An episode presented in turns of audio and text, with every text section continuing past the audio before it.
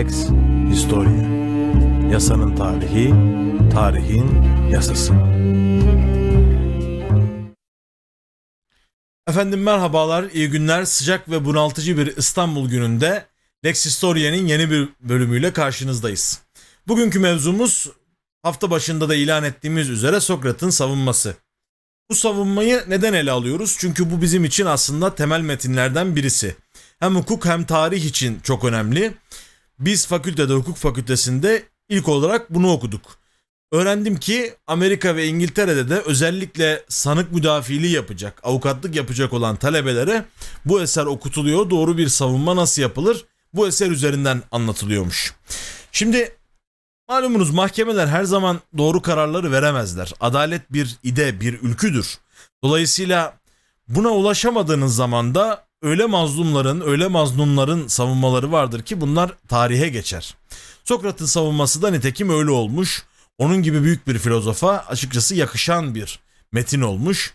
Tabi bu metni biz Sokrat'ın e, ağzından ya da onun kaleme aldığı bir şeyden öğrenmiyoruz. Platon'un yazımı aktarımı üzerine ve Xenofon'un e, aktarımı üzerine öğreniyoruz. Malumunuz zaten Sokrat'ın yazılı herhangi bir metni yoktur bugün elimize geçmiş olan. Onun hakkında ne biliyorsak talebelerinin onun hakkında anlattıkları hmm, meseleler üzerinden biliriz. Dolayısıyla şöyle bir önce Sokrat'ın kim olduğundan bahsedelim. Daha sonra mahkemenin ne olduğundan bahsedelim. Ardından da davayı ele alalım. Şimdi bu resimde görmüş olduğunuz abimiz Sokrat. Ad, soyadı yok tabi. Onun için sadece Sokrat. Dümdüz Sokrat diyelim. Evli üç çocuk babası bir abimiz. Hafif saçtan yana engelli. Yuvarlak yüzlü, iri burunlu. Yani kafamızdaki apollonik e, filozof görüntüsüne pek uymayan. Daha çok e, tarihçilerin de Hammal'a benzettiği bir abimiz. Bu resimdeki heykelde Roma Ulusal Arkeoloji Müzesi'nde bulunuyor imiş. Hemen söylemek lazım hazır heykel demişken eh, Sokrat'ın babası heykeltıraştır. Annesi de ebelikle iştigal eder. Nitekim Sokrat da baba mesleğini dükkanı devralmış. Akropolis girişinde milattan sonra 2. yüzyıla kadar korunan heykelleri Sokrat'ın yaptığı söylenir. Dolayısıyla e, hem annesi hem babası toplumun orta alt kademelerinden insanlar. Yani öyle çok büyük bir hususiyeti olan soylu asilzade bir adam değil. Fakat gençliğinin ilk yıllarında Atina ile Sparta arasındaki Peloponnes harbine iştirak ediyor ve İngilizce hoplite denen ağır zırhlı piyade sınıfından katılıyor. Şimdi o devirde ağır zırhlı piyade olmak için paraya ihtiyacınız var. Çünkü bu teçhizat öyle sakızlan, şekerlen alınmıyor. Dolayısıyla o zamana kadar bir birikim yaptığı söylenebilir. Nitekim savaştan sonra da belirli bir zenginlikle yaşamıştır. Ancak buna rağmen tanıkların ifadesi, e, çevredeki onu tanıyanların ifadesine göre dünya malında pek gözü olmayan bir abimiz Sokrat. E, böyle ayağında şıpıdık terlikler ya da bazen çıplak ayakla dolaşan, yaz kış aynı harmaniyi giyen, halkın her seviyesinden insanla oturup kalkan, yani ben onu şey gibi e, özetleyebilirim. Yani bizdeki kalender, rint meşrep böyle e, kişilere benzeyen bir tavır var. Ancak bir bilge. Bilgili bir adam. Bu arada şunu da söylemek lazım. Dedik ya işte Peloponnes Harbi'ne gitti ağır zırhlı piyade oldu. Şu arkada görmüş olduğunuz ağır zırhlı piyade görüntüleri Assassin's Creed Odyssey e, oyunundan. Bu oyunu e, bilgisayar oyunu oynayanlara tavsiye ederim. Hem Atina döneminin böyle sokaklarında dolaşıyorsunuz. O antik dönemin sokaklarında dolaşıyorsunuz. Hem de e, bazı tarihsel karakterleri ve onların bazı tartışmalarını da orada e, yansıtmışlar. Mesela bu oyunda Sokrat da vardır. Dolayısıyla tavsiye ederim. Ha bilgisayar oyunundan tarih öğrenilir mi diyecek olanlara da şunu söylemem lazım. Artık bu yeni bir sanat dalı. Bu sanat dalıyla da bir şeyler anlatılıyor. O anlatım içerisinden de istifade edebileceğimiz şeyleri alırız. Şimdi dediğimiz gibi enteresan bir adam Sokrat. Savunmadan öğrendiğimiz şey şu. Sokrat'ın hikayesi şöyle başlar. Hayrafon diye bir arkadaşı vardır. Delphi tapınağına gider. Delphi tapınağı da şu Aa pardon. Evet şu, şurada göstereceğim zannediyorum size. Evet. Delphi tapınağı şu resimde görmüş olduğunuz tapınaktır. Bu tapınağa gider ve Pitonlu tanrı ile görüşür. Ee, öz, özlem Pitonlu bir tanrı sözcüsü yani kahinle görüşür ve tanrılara doğrudan şunu sorar. Evrenin en bilge kişisi kimdir? O da ona der ki Sokrat'tır. Abi bizim Sokrat şaşırır ve şeye gelir Atina'ya geri döner. Arkadaşına der ki evrenin en bilge kişisi sen misin sevgili dostum. Bizimki Sokrat buna şaşırır. Hayret eder ve anlam da veremez. Çünkü en bilge kişi olmadığını bilmektedir. Ben cahil bir adamım o kadar bilgim yoktur nasıl olur bu diye düşünür. Ve tek tek insanlarla konuşmaya başlar. Kendisinden daha bilgili birini bulacaktır. Hoş tabi tanrıların sözlerini de yalancı çıkarmak istemezdim diyor. Hani öyle bir niyetim yoktu ama merak da ettim. Yani bilge bir kişi bulup bunun hikmetini öğrenmek istedim diyor. Nitekim pek çok kişiyi araştırıp taraştırdıktan sonra şunu fark ediyor. Çok önemli yine savunmasından doğrudan okuyacağım. Böylece kendime birçok düşmanlar edindiğimi bile bile birini bırakıp ötekine gidiyor, gittikçe umutsuzlaşıyor ve kederleniyordum. Artık boynumun borcu oldu. Her şeyden önce Tanrı'nın sözünü göz önünde tutmalıyım diyordum. Bilgili denen kim varsa ona başvurarak Tanrı'nın ne demek istediğini anlamam gerekti. Size doğruyu söylemeliyim Atinalılar. Köpeğin hakkı için. Bütün o araştırmalarımda baktım. Asıl bilgisizler bilgilidir diye tanınmış olanlar. Boştur denenlerde ise daha çok akıl vardır. İşte bu e, doxa ignorantia ya da docta ignorantia denilen tek bildiğim şey hiçbir şeyi bilmediğimdir felsefesinin aslında çok sarih çok güzel bir özeti. Tabi bu Sokrat öncesinde de var ama Sokrat bunu yeni bir metot haline getirmiş. Sokratik metot dediğimiz mesele. Elenkos diye bir şey var. O da şu. Kişilere bilmediklerini ispat ediyor. Bir şey bilmediklerini ispat ediyor kişilere. Ya bugün hangimiz bilmiyorum demek erdemine sahibiz kendimizi bir yoklayalım. Ama Sokratik metot yani bir iddia atıyor. Mesela şey gibi Flu TV'de e, izliyorsanız İlker Canikligi'nin programlarında filanca nedir diye başlıyor ya programlara. Sokrat da bir mefhumun ne olduğuna ilişkin sorularla başlıyor ve diyaloğun sonunda kişi ilk önermesinin yanlış olduğunu öğreniyor. Bu elenkos denen bir metot yani inşallah doğru özetleyebilmişimdir. Bir de mayotike var o da bilgiyi doğurmak. Meşhur meseldir e, bir köylüye sıfırdan geometri öğrettiği söylenir mesela Sokrat'ın. Bunun da diyorlar ki işte Sokrat'ın annesi ebe, ebeymiş ya. İşte annem insanları doğurtuyordu ben de fikirleri doğurtuyorum gibi böyle bir benzerlik kurulduğu da vaki eserlerde görüyoruz onu. Şimdi ama bu yolculuk çok e, mutlu etmemiş herkesi. Çünkü diyor ki yine onun savunmasından alacağım burayı. Dahası var. Bir takım gençler kendiliklerinden başıma toplanıyor. Babaları zengin, vakitleri bol. Ben önüme aldığım adama sorular sorarken durup dinliyorlar. Üstelik bilgiçlerin yani bilgiç geçinenlerin sorguya çekilmesini dinlemekten hoşlanıyorlar. Çok defa bana benzeyerek kendileri de başkalarını denemeye kalkışıyorlar. Az bir bilgiyle hatta büsbütün bilgisiz kendilerini bilgin sananlar da sayısız. Bunu o delikanlılar da fark ediyorlar. Sıkıştırdıkları adamlar kendilerine kızacaklarına bana kızıyor. Ah bu alçak Sokrates gençleri baştan çıkarıyor diyorlar. Ya bu çok aslında şey bir tablo. Yani bugün Z kuşağı falan tartışmaları var ya işte onun gibi. Gençler birilerinden ilham alarak kendileri aslında çok da bir şey bilmeseler de ama onun verdiği bir sorgulama ilhamıyla kendilerinden önceki nesillerin fikirlerini eleştiriyorlar. Bu da hiçbir zaman sevilmez tarihte.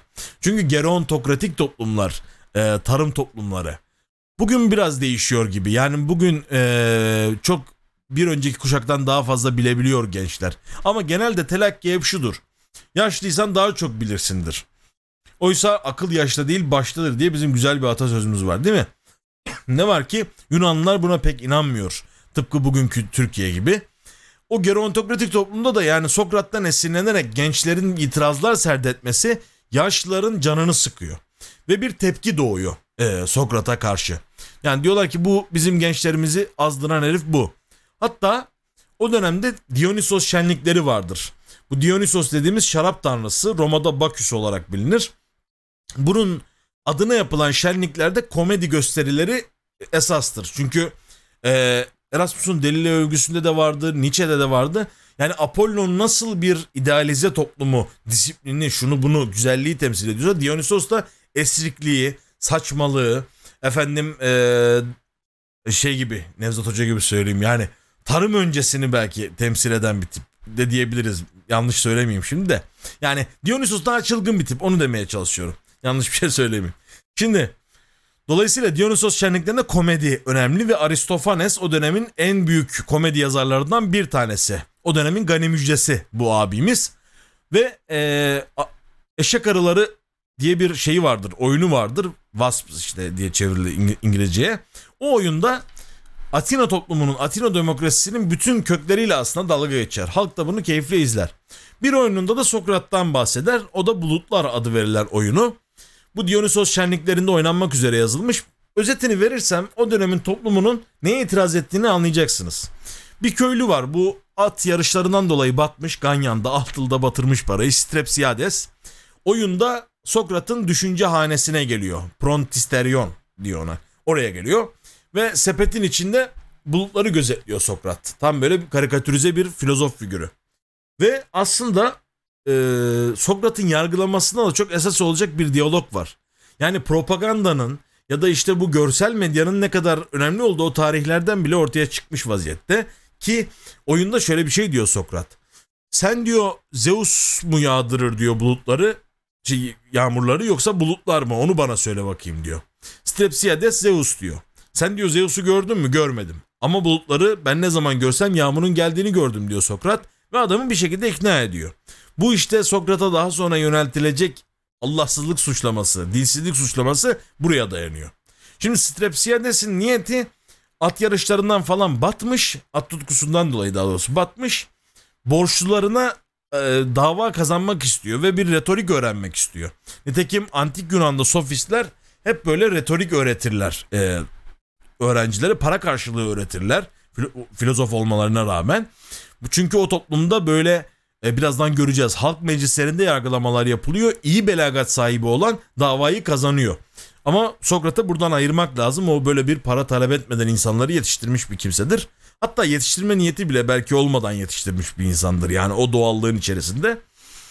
Efendim böyle bir tarafı var ve işte ee, şey yapıyor bir retorik öğretmeye çalışıyor. Strepsiades öğrenemiyor bir türlü. O da diyor ki oğlun gelsin. Onun yerine oğlu Piedippides talebe oluyor. Ve e, Sokratik metotla güzel bir şekilde öğreniyor retoriği. Babayı kurtarıyor ama daha sonra babasını anasını dövüyor. Ve onları dövmesinin kendi hakkı olduğunu Sokratik metotla onlara ispatlıyor. Yani aslında tam bir burada e, Sokrat'ın düşünceleriyle alay var. Ve Aristofanes aslında oyunun sonunda Sokrat'ı da sahneye davet etmiştir derler. İşte hani ben hicvettim ama aslı budur falan gibilerinden. Ama o ne düşünürse düşünsün bu Sokrat için oldukça olumsuz bir imaj yaratıldığını gösteren bir metin. Oysa Xenofon ve Platon Sokrat'ı tam tersi resmediyor. Hatta onları okursak Sokrat'ı bir aziz gibi düşünebiliriz. Çünkü zaman zaman murakabeye daldığını, zaman zaman cezbeye geldiğini, ilhamlar aldığını falan söylüyorlar eserlerde. Bu nedenle e, Sokrat özellikle bizim İslam coğrafyasındaki anlatılarda hakim ya da nebi olarak bile anlatılmıştır. Çok enteresan. yani bunu düşünmeye sevk edecek aslında haklı doneler var. Çünkü savunmada da geçiyor. Daemonlardan bilgi aldığını söylüyor Sokrat. Enteresan değil mi? İşte Sokrat'ın söylediği gibi insanın bir şey bilmediğini bilmesi çok kıymetli. Geçenlerde bir tarih profesörümüz parantez içinde söyleyeyim. Çocuklarımıza Sokrat öğretiyorlar, Platon öğretiyorlar, Aristo öğretiyorlar, kafir yapıyorlar falan gibi zırvalar e, serdetti diyelim öyle ifade edelim. Yani çok ayıp bir şeydir. Bir şeyi öğrenmekle kişinin imanı sarsılmaz. Bilgi iyi bir şeydir.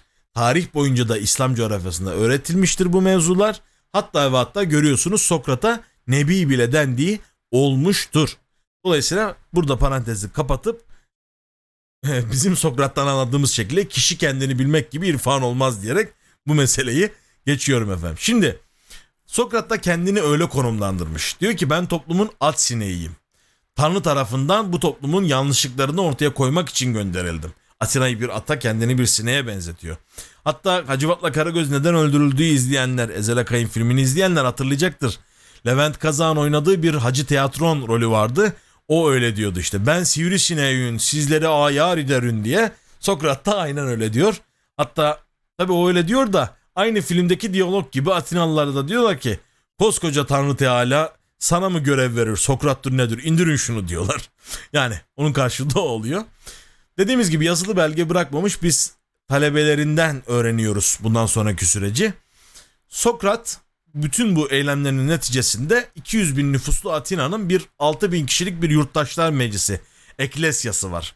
Yani Atina demokrasi diyoruz ama onun böyle genel oya dayanan, kadın erkek herkesin oy kullandığı, kölelerin olmadığı, pırıl pırıl böyle bir demokrasi olduğunu zannetmeyelim. İyi yanı doğrudan bir demokrasidir ama daha çok e, evet halk kesimlerinden daha sonra kölelik de kaldırılacak. Onlar da girmiştir ama daha çok aristokratların hakim olduğu, retorik bilen, belagat bilen, iyi eğitim alan aristokratların hakim olduğu bir demokrasidir. Dolayısıyla bir halk demokrasisi olarak onu çok da görmemek lazım diye düşünüyorum. Bir yarı e, formdur diyelim. Hani o dönem için istisnadır. Yani şunu da söylemek lazım. İstisnadır çünkü e, bilhassa askerlik yapan toplumlar ve e, ticaretle uğraşan toplumlarda çıkar ilk demokrasi. Tarih boyunca hep böyledir yani.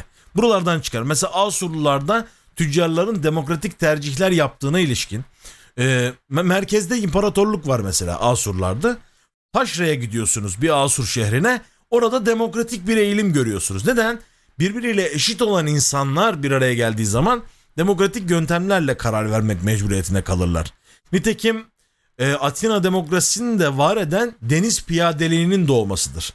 E, denizde herkese ihtiyacınız var. Köle möle demeyeceksiniz ya da işte topraksız köylü bu demeyeceksiniz. Herkes alacaksınız.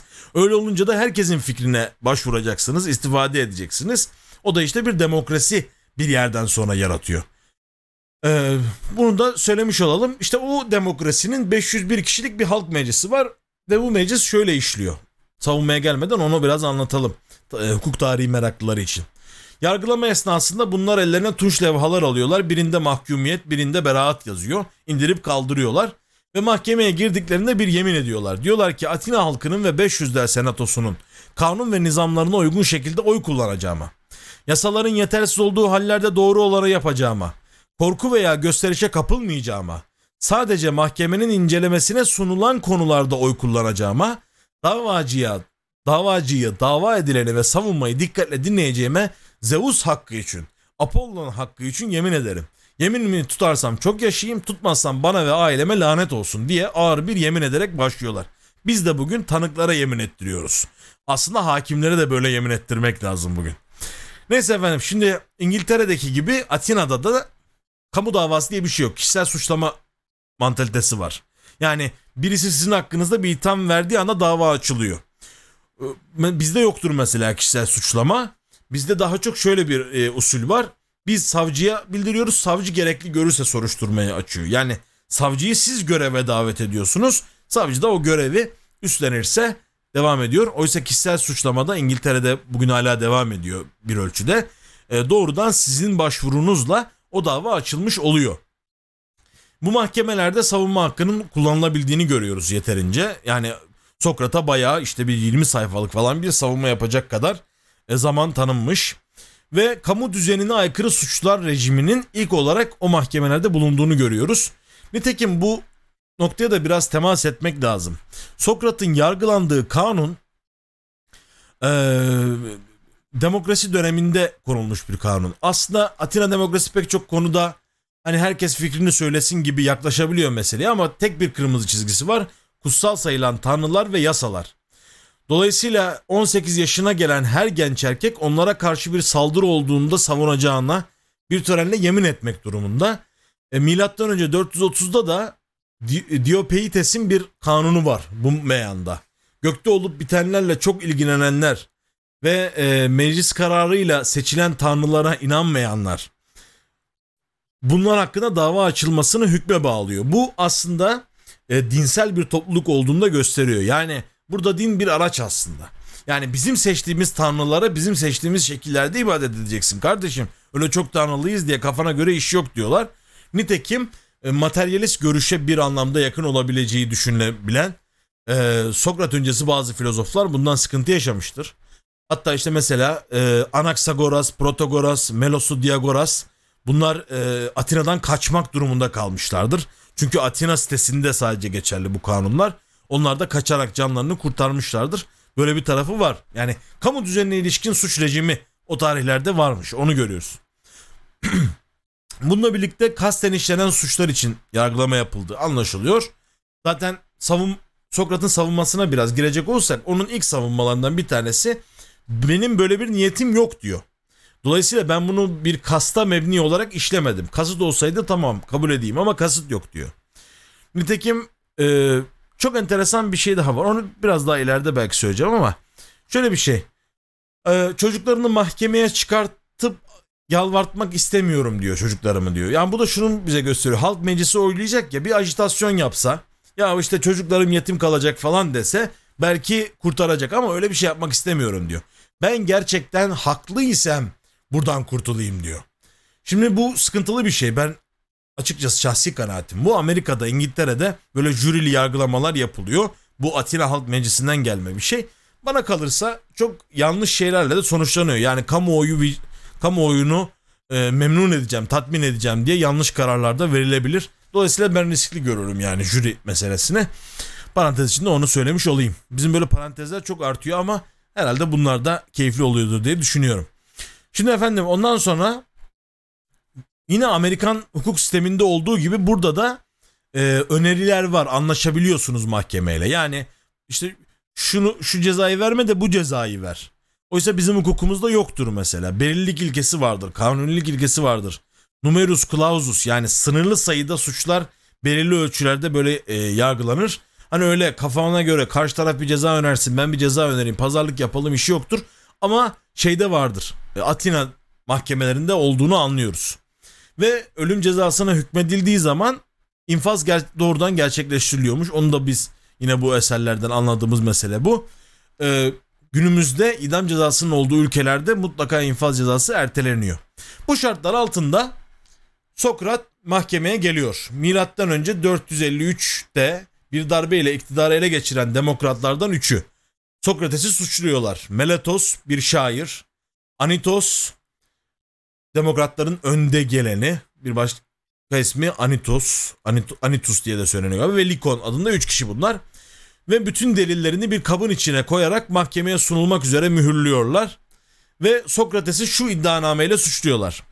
Sokrates dinsizdir, gençlerimizin ahlakını bozuyor, Atina'nın iman ettiği ilahlara inanmıyor, devletin tanrılarını yok sayarak yeni tanrılar yaratıyor, sitenin tanrılarından farklı tanrıları yüceltiyor. İstenilen ceza ölüm.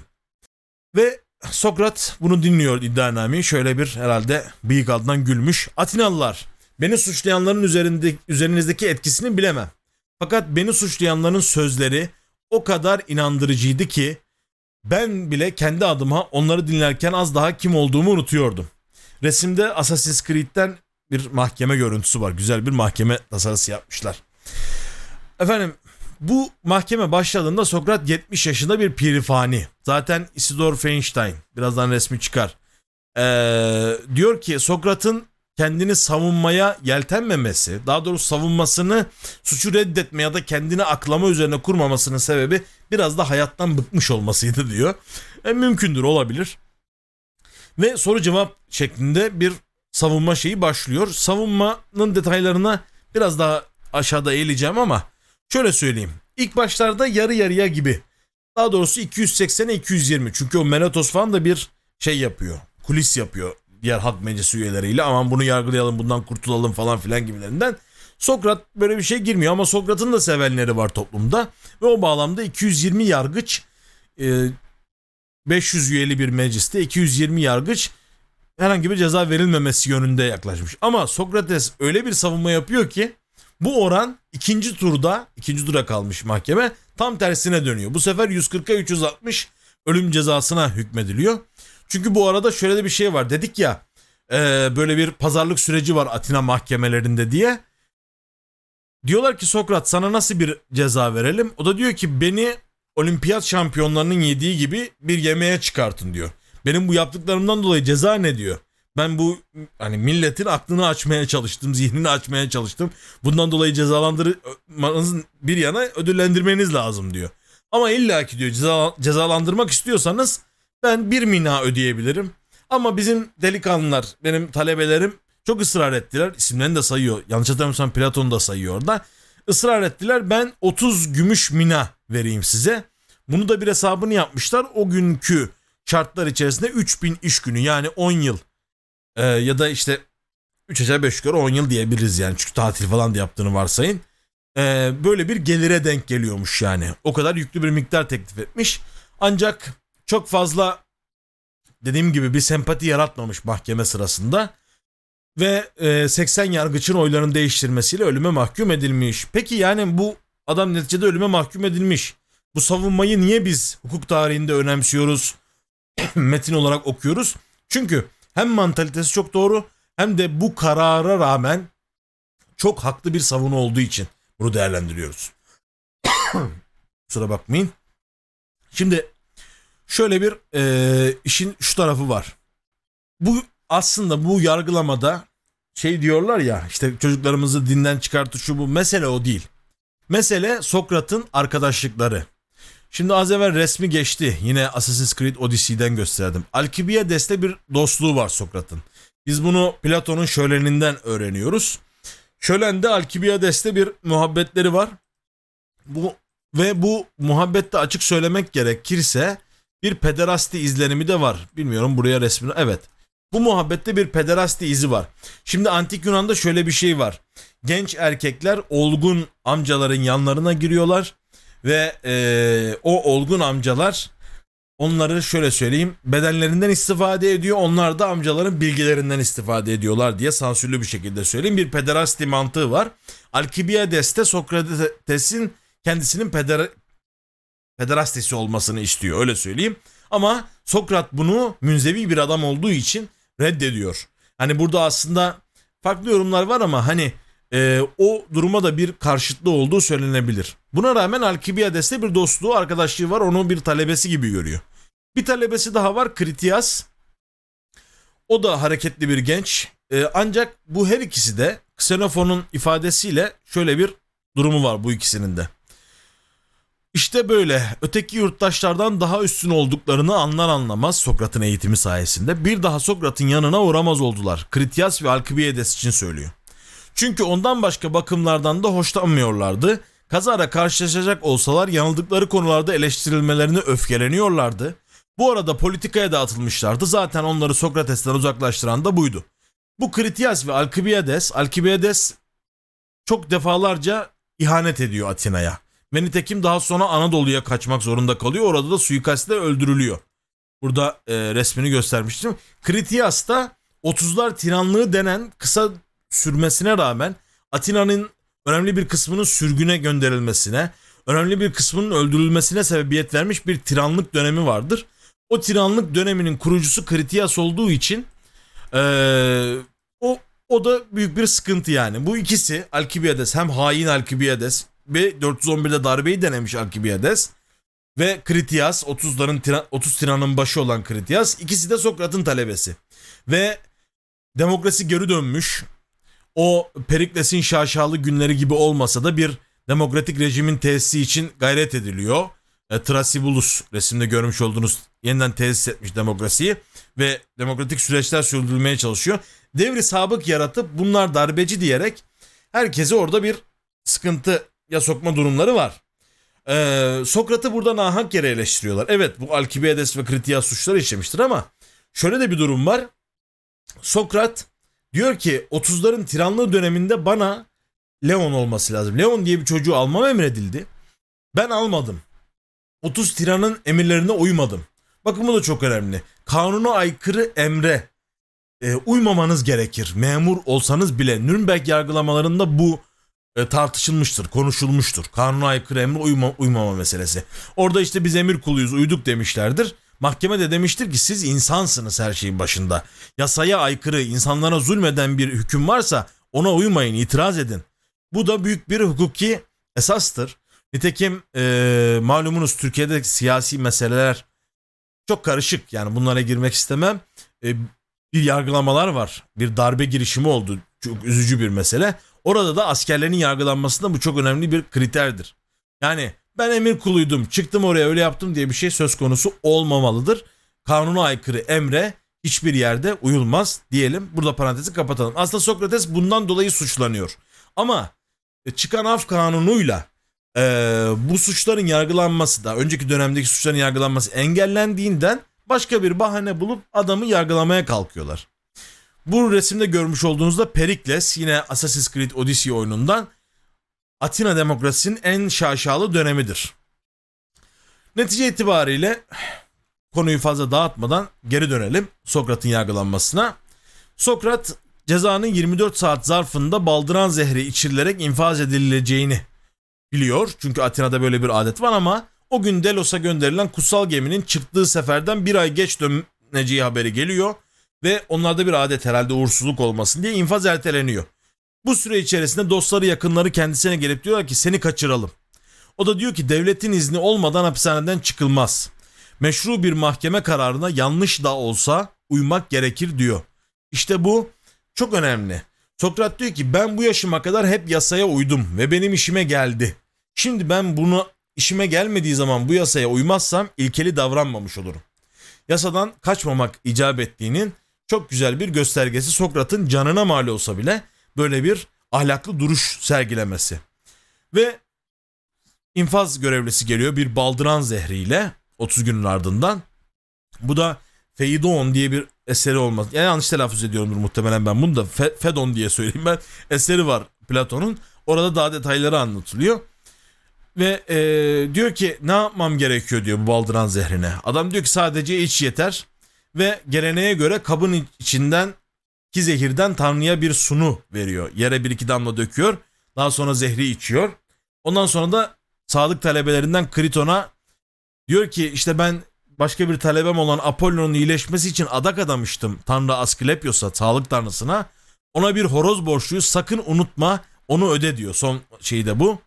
Ve gözlerini kapatıyor milattan önce 399 yılında. Çok mühim bir e, figür Sokrates ve ondan sonra da çok şeyi etkilemiştir. Yani kendi eseri yok ama Platon'un o devletinde de şölende de hep Sokrates'ten diyaloglar aktarılır. Ee, adeta Platon Sokrates'i konuşturmuştur. Bu nedenle tartışmalar da var. Acaba Sokrates diye biri hiç yaşamadı mı falan gibilerinden. Bunlar zahit tartışmalar. Yaşasa da yaşamasa bir figür olarak Sokrat'tan bahsediyoruz ve savunması vesaire işte ortada. Ee, dolayısıyla kırılgan bir demokrasi e, Atina ve çok eleştirilere tabi tutulmuş. Özellikle Platon, Aristo ve muhakkipleri o çevre demokrasiyi yerden yere vurmuşlardır. Çünkü e, hocalarının diyelim ölümüne sebebiyet veren şey demagoglarca yönlendirilen bir demokrasidir. Dolayısıyla Aristo ve Platon daha bilgeliği esas alan, seçkinliği esas alan bir e, anlayışları olduğu için bu tarz bir demokrasiye çok karşı çıkmışlardır. Nitekim on, onlarda şöyle de bir şey var. Hani e, Aristo'ya göre şöyle bir şey var. E, diyor ki tiranlık yani zorbalık bir kişi tarafından yine o bir kişinin menfaatleri için oligarşi zenginler tarafından zenginlerin menfaati için demokrasi fakirler tarafından fakirlerin menfaati için yönetimdir. Hiçbirinde amme menfaati düşünülmez diyor mesela. Ya bir demokrasi eleştirisi e, kültürünün doğduğu kaynaklar buradır. Yani bu hadisedir. Bu Sokrat'ın öldürülmesi hadisesidir. Tiranlığa karşı itiraz meselesi de bu şekilde. Şimdi e, şöyle söylemek lazım. Elbette demagoglarca saptırılmış bir demokrasi kötüye sevk edilebilir ama Platon'un da bir noktada ileriye gittiği, demokrasiyi tamamen yerden yere vurduğu aşikar. Nitekim Aristo onun köşeli taraflarını biraz yumuşatır ve politeia yani bir halk idaresinin de doğru bir yönetim olabileceğini ama demokrasi dediğimiz zaman işin bozulduğunu falan söyler. Dolayısıyla böyle bir hadise Sokrat'ın e, bu şekilde öldürülmüş olması ve böyle bir yargılamayla öldürülmüş olması onun etkisini aslında daha çok arttırmıştır. Onun talebeleri Kinik Okul, Megara Okulu, Platon'un okulu e, onun görüşlerini taşımışlardır ve günümüze kadar da getirmişlerdir. Burada da Platon okulundan bir görüntü görüyorsunuz. Pederasti meselesinden bahsettik. Burada pederastiye ilişkin bir görsel var. Yine Platon'un okulunu anlatan bir şeyle göstermiş olalım. Şimdi tabi savunmada beni çok etkileyen bir şey vardır Sokrates'in savunmasında. Onunla da bitirmek istiyorum. Aslında çok daha fazla konuşuruz yani bu demokrasi meselesi üzerine Sokrat'ın savunması üzerinden ama daha fazla da herhalde vaktinizi almaya gerek yok kanaatindeyim. Diyor ki yargıçlar Büyük Troya seferinin önderi Odysseus'u Sisyphos'u, kadınlı erkekli daha birçoklarını deneyebilmekte ne büyük bir zevk var. Onlarla konuşmakta, onların arasında yaşamakta, onlara soru sormak da ne sonsuz bir zevk olacaktır benim için. İdam kararı veriliyor ya. Öleceğim, oraya gideceğim ve Helen kahramanlarıyla bir araya geleceğim diyor. Orada hiç şüphesiz sormak yüzünden ölüme mahkum edilmek tehlikesi de yoktur. Bizden daha mesut olduktan başka doğruyu söyleyen orada ölmez de olacaktır. O halde yargıçlar siz de benim gibi ölümden korkmayınız. Şunu biliniz ki iyi bir insana ne hayatta ne de öldükten sonra hiçbir kötülük gelmez. Onu ve onun gibileri tanrılar daima korurlar. İşte şiirde vardı ya bir yer var biliyorum her şeyi söylemek mümkün. Epeyce yaklaşmışım duyuyorum anlatamıyorum dediği şairin işte Sokrat da aslında öyle bir epik bir finalle bitiriyor savunmayı. Ve diyor ki şimdi ey beni mahkum edenler size bir kehanet söylemek isterim. Çünkü ben şimdi hayatın öyle bir anında bulunuyorum ki bunda insanlar ölmezden önce kehanet gücüne erişirler. O halde benim katillerim olan sizlere haber vereyim ki ölümümden çok geçmeden bana verdiğiniz cezadan daha ağır bir ceza sizi beklemektedir. Beni öldürmekle hayatınızın hesabını soranlardan kurtulacağınızı sanıyorsunuz. Fakat bana inanınız. Sandığınızın tam tersi olacaktır. Evet, hiç şüphe etmeyiniz. Şimdiye kadar öne atılmalarına engel olduğum birçok kimseler karşınıza çıkacak ve sizi şiddetle suçlayacaklardır. Bunlar daha genç oldukları için sizi daha çok incitecekler, sizinle daha çok uğraşacaklardır. Şimdi bakın bu da muazzam bir kehanet dediği doğru olmuştur. Atina demokrasisi, Atina yönetimi çok geçmeden yıkılacaktır. Bir müddet sonra da Makedonyalıların eee şeyini idaresi altına girecektir. Yani o günlerin aslında şeyini veriyor. Bu toplumu eleştiriyorum diye beni öldürmeye kalkıyorsunuz toplumsal düzeninde. Burada at sinekliği yapıyorum, kıllık yapıyorum diye. Benim başıma bu belayı sal- salıyorsunuz ama benden sonra benden beterleri gelecek diyor. Diyor ki Atinalılar insanları öldürmekle herkesi kötü hayatınızı kınamaktan alıkoyacağınızı sanıyorsanız yanılıyorsunuz. Bu olası bir kaçış yolu değildir. Ünlü bir kaçış yolu da değildir. En kolay ve en asil yol başkalarını hiçbir şey yapamayacak hale getirmek değil, kendinizi yükseltmektir. İşte buradan ayrılmadan önce beni mahkum eden yargıçlara söyleyeceğim kehanet budur diyor. İşte muazzam bir final. Yani şu an heyecanlanmış vaziyetim. Muazzam bir final. Sokrat gibi bir adam için. Ve onun da bizlere vasiyeti ve kendi talebelerine vasiyetiyle bitirelim. Sizden dile- dileyeceğim bir şey daha kaldı. Çocuklarım, büyüdükleri zaman Atinalılar, çocukların büyüdükleri zaman Atinalılar erdemden çok zenginliğe yahut herhangi bir şeye düşkünlük gösterecek olurlarsa ben sizinle nasıl uğraşmışsam siz de onlarla uğraşınız. Onları cezalandırınız. Kendilerine kendilerinde olmayan bir değeri verir. Önem vermeleri gereken şeye önem vermez. Bir hiç oldukları halde kendilerini bir şey sanırlarsa ben sizi nasıl azarlamışsam siz de onları öyle azarlayınız. Bunu yaparsanız bana da öğrettiklerime de doğruluk etmiş olursunuz. Muazzam bir şey. İşte eleştiri kültürü, kendimizi eleştirebilmek, kendimizin bilgi olarak, görgü olarak bile hiç olduğumuzu kabullenmek ve bu kabulle o tevazu içerisinde, hakikat arayışı içerisinde olmak denince akla Sokrat geliyor. Dediğim gibi burada hukuk tarihi bakımından önemli kısımlarından bahsetmeye gayret ettim ama hakikaten insanı fevkalade duygulandıran bir hadise Sokrat'ın savunması. Çok kısa bir metindir. Umarım bu programdan sonra da henüz okumadıysanız okumuş olursunuz. Ee, bugün daha böyle vurgulu söyleyelim o zaman. Hakla kalın, hukukla kalın, sağlıcakla kalın efendim.